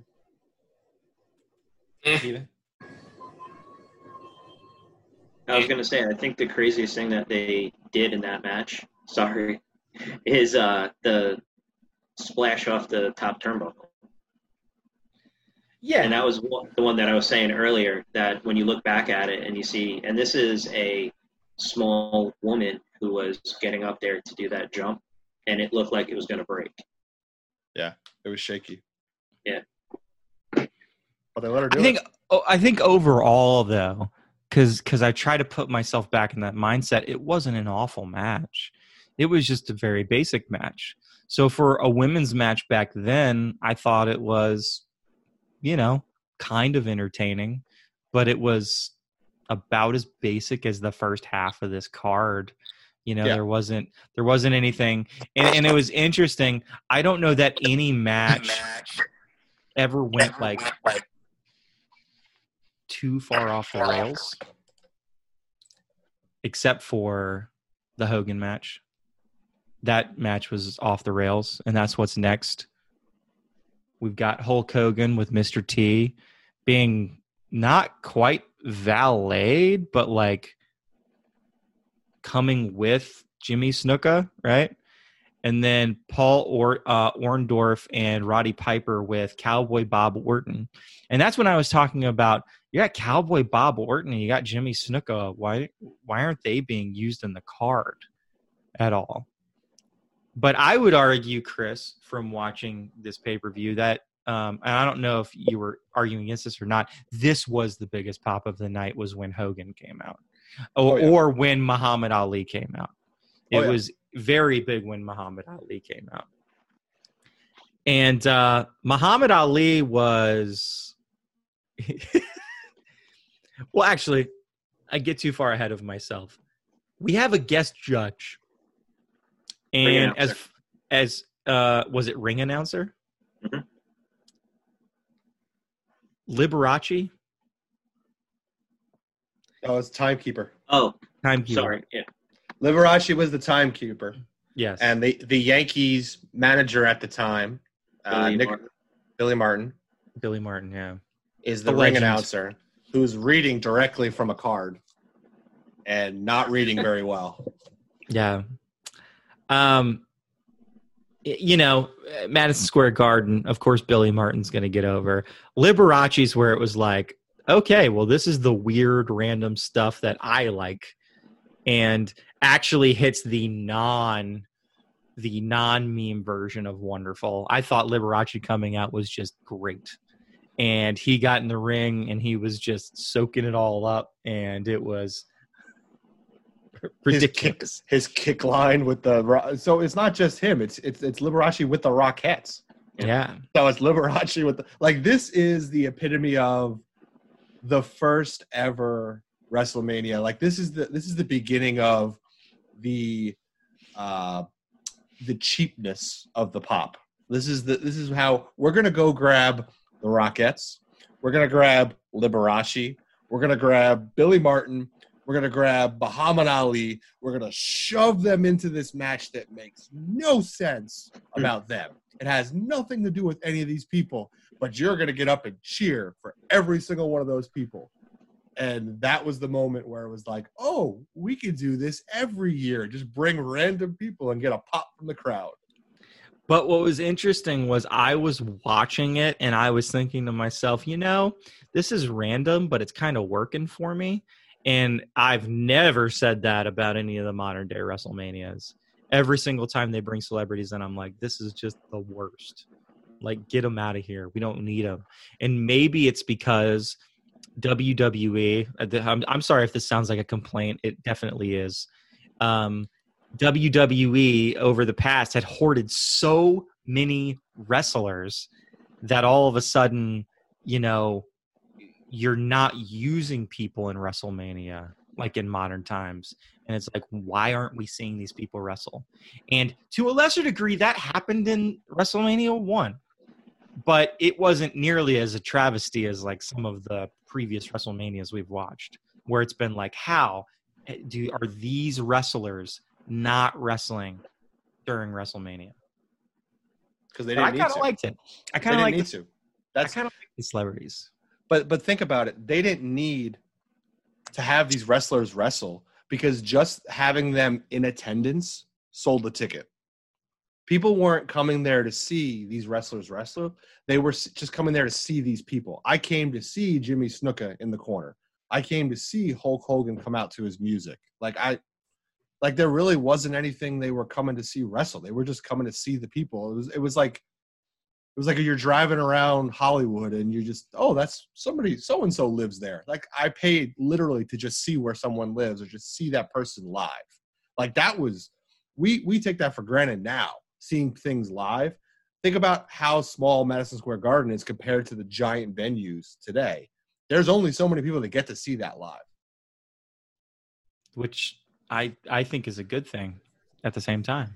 Yeah. I mean, I think that when you again nowadays these you know WrestleMania 36 was so you know or like not 36 but like 34 35 like they're so humongous. They've got so many people going to it.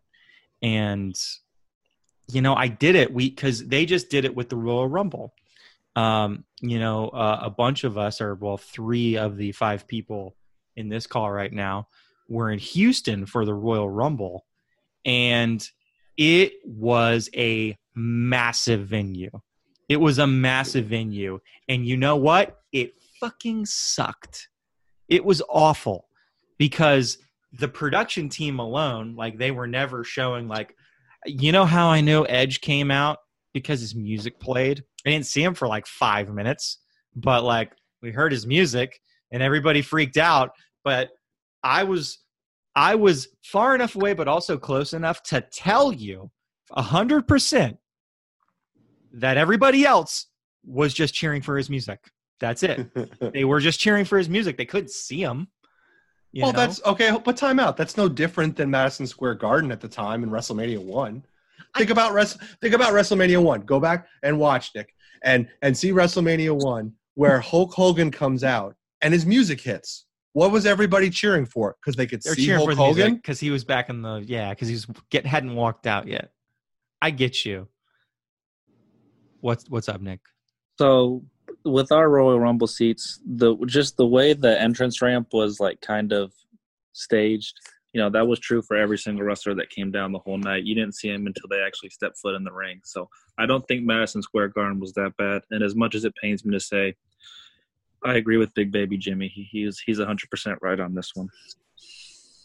But that's just like an off topic, like, you know, that has nothing to do with WrestleMania one. Not really. It's more just like they've they've turned these big pay-per-views, and it does compare to WrestleMania in that way.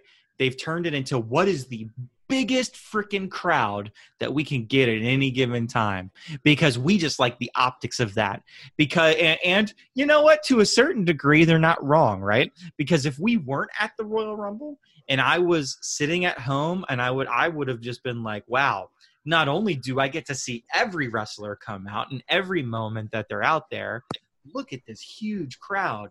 And it was loud. I mean, the the pops were crazy loud at that place. But being there, was it worth paying all the money to go there and Yes, know, it was. ha- You got to spend time with your friends.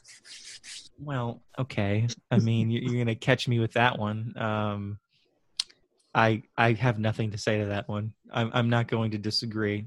I would love all of us to go to a wrestling event once they start letting fans in again. So you got me there, Nickapedia. Is that going to be my new nickname going forward? Did I lose to Uh, Nickamura? no, I don't think you lost to Nickamura, but today you're Nickapedia. Not yet, at least. Yeah. So, um, but yeah, so Hulk Hogan, Mr. T, Jimmy Snuka, Paul Orndorff, Roddy Piper, Bob Orton, and this match before it even started was off the rails, and it never was on the rails really. It. It reminded me. I mean, if this match happened today, it would have been the exact same thing that I say all the time when we're watching these crazy tag matches go off the rails, which is like, ref, do your job.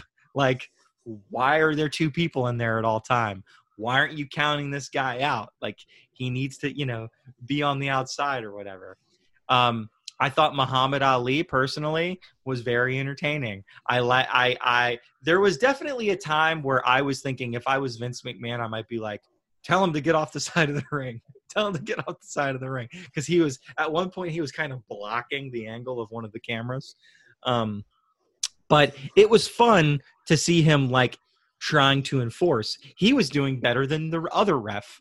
The other ref was just letting everything go off the rails. Muhammad Ali was at least trying to say, nope, only one person at a time, and was literally chasing people down to make sure that that happened. What do you guys just- think about the match? I just love Rowdy Roddy Piper. He's yes. great. I love Rowdy Roddy Piper. Rowdy Roddy Piper to me is one of the worst wrestlers that was one of the best wrestlers because he really wasn't a great wrestler. If you look at Roddy's matches, a lot of them are just brawling, right? A lot of punches, a lot of like grappling, uh, pokes in the eye, sleeper holds. Roddy wasn't your Greco-Roman wrestler or or high spot wrestler, but he played his character perfectly whether he was a face, whether he was a heel. He was amazing on the mic. Everything about Roddy Piper beyond what he did in the ring was perfect. And because he was so strong outside of the ring, we believed whatever he was doing in the ring was good enough to be Rowdy Roddy Piper, to be an, a superstar.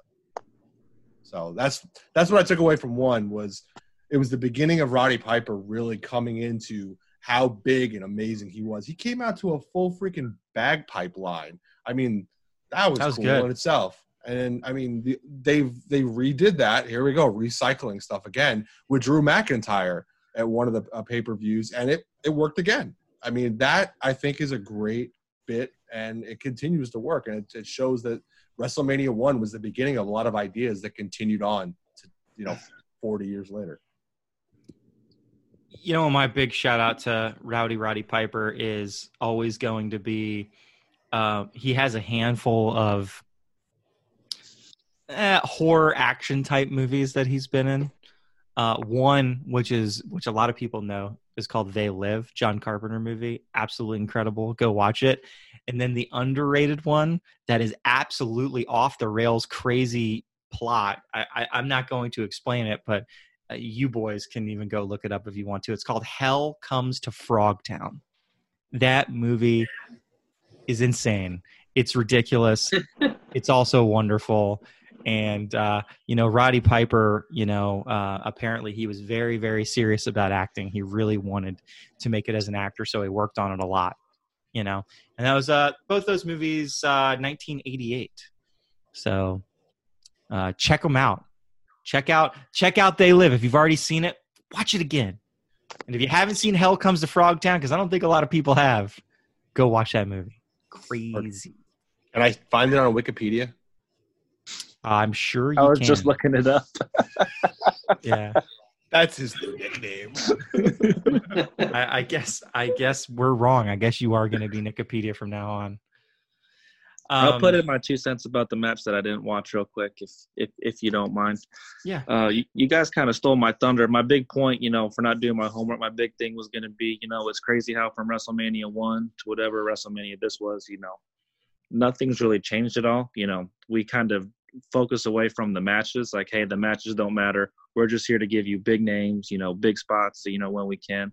You know, because a lot of times, you know, WrestleMania, it's supposed to be like the best event of the year. You know, these are supposed to be the best of the best, you know, your biggest matches, Rock versus Stone Cold, et cetera, et cetera, et cetera. But if you go back and look at WrestleManias time and time again, from WrestleMania 1 to whatever this past WrestleMania was, you know, it just seems to be underwhelming when you look at the card as a whole. Like, it's a lot of them are not very good. Like, you have a good match here and a good match there. but- Seventeen. WrestleMania seventeen. that's my that's my favorite one too. I'll watch that one if we go back. I'll watch the TLC match and the uh, Rock. Oh, versus- you're not allowed to be on that episode. That's fair. Sympathy. Okay, that's fine. That's a fair punishment. But um, yes, a lot of the WrestleManias, you know, obviously there were some good ones over the past 30 years, but if you look at the majority of them, like a lot of them kind of sucked.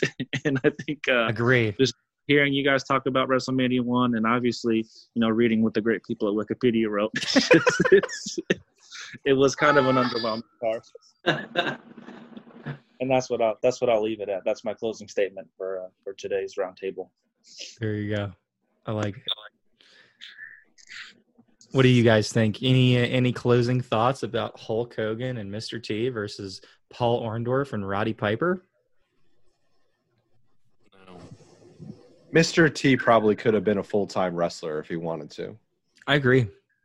He made too much money outside of wrestling to really care to be. Yeah. But it'd be interesting if you put Mr. T into the Attitude Era and put him at his age at WrestleMania 1, but in the Attitude Era. Could Mr. T have been that superstar like The Rock? You know, would we have seen Mr. T form into a movie star and one of the top wrestlers in WWE? I think you would have. He had the just the ability about himself and the charisma to do that. He, I mean, he literally he is a walking character. He is Yeah. Mr. it'd just be interesting to and it's it, going back i i don't remember how good he was in that match and he really did he looked you know we talk about celebrity matches where these guys come in and they're not great you know he came in and just did a great job I agree. Agreed. He actually did some wrestling moves, whereas with the celebrities, generally you get them may do a couple of chops in the corner, a couple of punches, but not to the level that he was doing. Yeah. Cool. And uh, I think uh, the my final note that I would like to say about uh, the last match and Hulk Hogan in particular, and we say this a lot if you've listened to us a lot, it's that I, other than that menu that I was just talking about, pretty much dislike everything Hulk Hogan except for that damn theme song. It might be the best damn wrestling theme song in all of professional wrestling there's wrestling themes that I really enjoy. Um, and a lot of times it's because they're tied to wrestlers I really like. This is a, a theme song that is tied to a wrestler I do not like. And I still think it's the best. it's so great to hear it. It's got it's such a good like I'm gonna pop like crazy to this theme song. So You- if I if you don't have goosebumps and your hair doesn't stand on your arms when that music comes on, you're not a wrestling fan. You have you you, you just obviously don't like wrestling because that's the one song I think that every single wrestling fan has no power over. That song controls all of our emotions. We just we can't control ourselves. There's just something Well, about it. Well, there's a couple. There's a couple, right? I, I think it's like that one.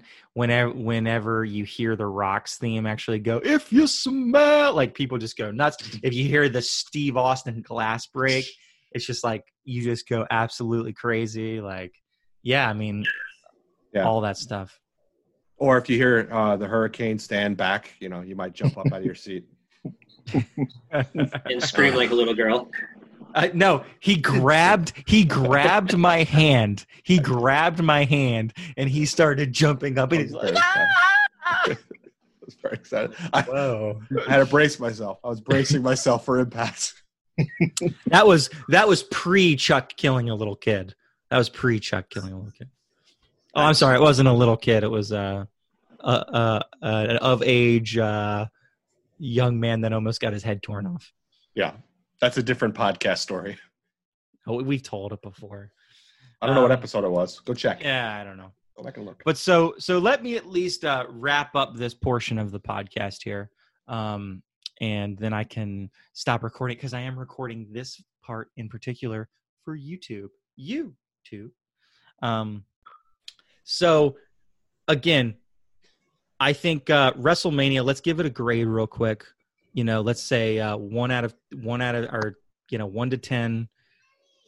Give it a grade for I don't know. What I don't know. What do you think? What do you think, Christopher? One out of ten. This is gonna be a hard grade for me, even when as I'm thinking about it. It's it's hard to grade because obviously it's the first one we're grading, so I have to take that into account. Where I have to leave room on both sides, the lower end and the upper end. Obviously, um, obviously it's not going to be over five. It's going to be below five because it wasn't great. It, it was it was an unbalanced show. Um, I feel like it got a very slow start. I feel like there was moments of pop, but a- as a whole wrestling show that if I had to pay for it, and at the end of paying for it, would I go, man, I got my money's worth? I'd probably put it at about a four. Okay, four of ten. How about Yeah. you, Kramer? Or Steven? Go ahead, Steven. You Sorry guys to are moving interrupt. around. You're moving around on me. Um, yeah, quality wise, I'd say a three or four. Star power wise, I'd give it about a seven because they had a lot of stars on there. They just didn't use them for anything. But yeah, match quality and everything, yeah, about three point eight. Three three point eight. Yeah, I didn't know we had to go by To the- tenths. A how do you calculator. use the? I, I I don't know the creamy, you know, math yet. So sorry. only distance. Oh man, we could have totally did that. We could have been like three creamy Kramer. I give this one a four on the creamy Kramers. Well, that'll be for the next one that we go over. We'll so figure Chris, out the conversion. Yeah. Yeah, Get get your little graphs, your graphics, and you know I'll get this Excel equals spreadsheet. how many. There you go. I Pivot table. Oh, now you're talking my work, my jam there. Uh, I would give it. It, it it's hard because you look back at what you see today and what we've grown up watching, and progressively, you know, the the the, the production, the the characters, the the athletic portion of it, everything has increased. So, to any grade that I think I'm going to give it, I don't think I'm going to do it justice. So I'm going to say I'll give it a five, only because you have you. That's like your benchmark, right? So you start, and then you know where you have to go from here. You either go higher or you can go lower. So there's definitely going to be ones that you're going to see. Well, they've improved greatly, and you're going to be pushing eight, nine, and ten. But then there are going to be some that probably going to suck. So I think a five is probably a good benchmark to go with for for a grade. Nickapedia. What does what does Wikipedia say about what this grades on a scale from one to ten? Cream They they do have uh, reception and reviews on there, but I will not read those. Uh, what I will say is, you know, it was kind of transcendent. You know, it was the first, you know, major major wrestling pay per view. Um, so there was never really like you know one huge one like that. Uh, before it, it kind of laid the foundation for future WrestleManias, you know, because we had Muhammad Ali, you know, the 90s had Tyson, the mid 2000s had Floyd Money Mayweather, and then we saw Ronda Rousey. So, you know, it kind of set that standard that WWE tries to bring in like the biggest fighter at the time, incorporate them into a major storyline, et cetera, like that. But, you know, like everyone said, the matches were short. You know, they weren't, you know, the the best booked, I guess. You had a no finish, you had a you know a count out and stuff like that. So I'm gonna go an even four, you know, just because I'm sure we'll we'll watch worse. I'm sure I'll suggest worse, but there's obviously much better, and maybe I will watch those. there have been 36 WrestleManias, and uh, when you compare all of the WrestleManias together, or at least I'm trying to in my brain, I know for a fact that there are WrestleManias worse than this, but not many. It's a two out of ten. It's awful, and all this like all this like oh well let's set the standard for like what is to move forward well it's been 36 damn years and who gives a shit it sucked the only the only thing that was worth anything on that whole pay-per-view was like a little bit of iron sheik Nikolai Volkoff and then like the last match was a little bit off the rail whatever a little bit off the rails and it was entertaining. But past that nah. Garbage man city usa i would say if you have the opportunity to watch wrestlemania 1 and you want to like then listen to this podcast afterwards yeah maybe you should do it. If you're just sitting around one day and thinking to yourself maybe i should ro- watch wrestlemania 1 i would say go take a nap go learn to cook something uh, you know go drink some beer you know uh, go go throw Go a- leg drop somebody. go go power bomb somebody into a bush like you know yeah exactly Take two hours and go watch one of our podcasts. Dude, you have to promote. I, I, why why do I need to promote internally on the podcast when we're just going to promote the cack out of it and Twitter and stuff like that? Heck, Ooh. Oh, not a big a two not- is low, man. A two. a is two. low. You're you're damn You're straight. A two is low. you were leaving that Listen. much room for another one to be worse, and then There's like happens? there is like Let maybe 3.8 there's- not feel so bad. there's like uh, there's like maybe two WrestleManias. I, I'd have to double check, but there's might be two that are worse than WrestleMania. This one. isn't just a WrestleMania scale. This is an all pay per view scale, Jimmy. You're right. Okay, so two was the right was the right answer because there's been lots of pay per views, and there's lots of them that are better than WrestleMania one. we use negative numbers if we get this one. All allowed? it takes, all it takes. I mean, maybe we should have done it by a hundred. Maybe that would have been better to do it by, or maybe we should have just done a letter grade. A letter Still grade would be 3.8. better. I still think the Out of a hundred, it's a three point eight. I wait. I we're, we were doing on a hundred, weren't we? yeah. I'm sorry. My bad. My Kramer math is off, y'all. Sorry. Well, let me uh, let me. Yeah, go ahead. I was gonna say the the Hulk Hogan theme song, uh, "Real American." That's pretty much three out of the four points I gave it, and the other one point is pretty much Rowdy Roddy Piper being Rowdy Roddy Piper. Beyond that, I don't know that I go back and go, "Oh man, I want to go watch this on YouTube," which is this short portion of WrestleMania one. You know, the twenty four second, nine second Bundy match. No, I mean it's like if I look through this, there really isn't much for me to get excited about. John Studd was on it. and did nothing. He got kicked, kicked in the leg Hey, and body hey. slammed. Yeah. Well, okay, so that that's pretty much our time for the uh, the podcast portion of this. I'm going to go ahead and and kind of sign off here. I will say this: uh, next week, again, we're going to rotate to to more current wrestling, uh, and then the week after that, the homework that I have for everybody in this podcast. Again, 2004, No Way Out. thank you for the suggestion, Chaz. We'll be throwing out later on as we move further down the line what you guys want us to watch and what we can talk about. Uh, and I'll we'll, I'll probably do that for next week's too, just in regards to like you know standard like current wrestling stuff. Uh, I like to open up and talk about you know the questions that you guys have. So uh, make sure you hit the likes, hit the follows, subscribe. one question. One question.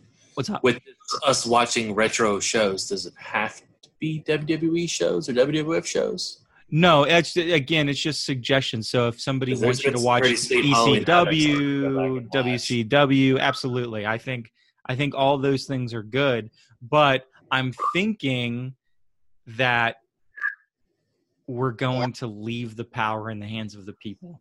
So if the people time in and time out want us to watch WWE, then that's what we're going to do for the time being. And if they want us to watch some Halloween Havocs, maybe they'll hear you say that and be like, "Yeah, I'm going to help the boss out and we're going to say, watch this. Then that's what we'll do. Uh, what we won't do, I guess, moving forward, unless we really, unless nobody suggests anything, is it's out of our hands at this point. So it's all on you guys. Again, like, subscribe, uh, follow, share, uh, share with your grandma, share with your uncle, uh, share with uh, the next door neighbor's dog. Like, share bald monkeys. We are the bald monkeys nation. Share monkeying around. Share monkey talks. Like, go to our our YouTube site and just get lost in content because we've already at this point done over a year of content, and we only have started to pump out more and more and more and more content. So uh, we appreciate you guys Whether you like this. it or not. Well, eh, some. Sometimes, sometimes I don't like it. Sometimes I'm tired. Sometimes I don't like to talk about wrestling. Sometimes I want to talk about horror movies. Sometimes I want to talk about drinking. Sometimes I want to talk about metal. Chuck, when are we going to talk about some metal? Chuck's you're, not you're, here. You're, you're you're included. You're included too, Kramer. Doesn't count. Chuck doesn't count. Uh, Chris, Chris, Chris probably isn't included. Nick probably isn't included. Stephen probably isn't included because I don't think they're real metalheads by any by any stretch of the imagination. Chuck says whenever, whenever you want to. Let's do it. All right, ladies and gentlemen. Uh, remember, we are not sponsored by Oreos, but single stuff Oreos are the superior Oreo, and I want all the you to- I want you to take that to the bank, and we will see you next week for those watching the video. Don't forget to follow us on Twitter, Facebook, and Instagram at The Bald Monkeys. You can also catch our interviews on WrestleJoy.com. Watch any of our other interviews or our roundtable podcasts at YouTube. Just search for The Bald Monkeys. Listen to the Bald Monkeys podcast on Apple iTunes, Podbean, Spotify, or wherever you get your podcasts from.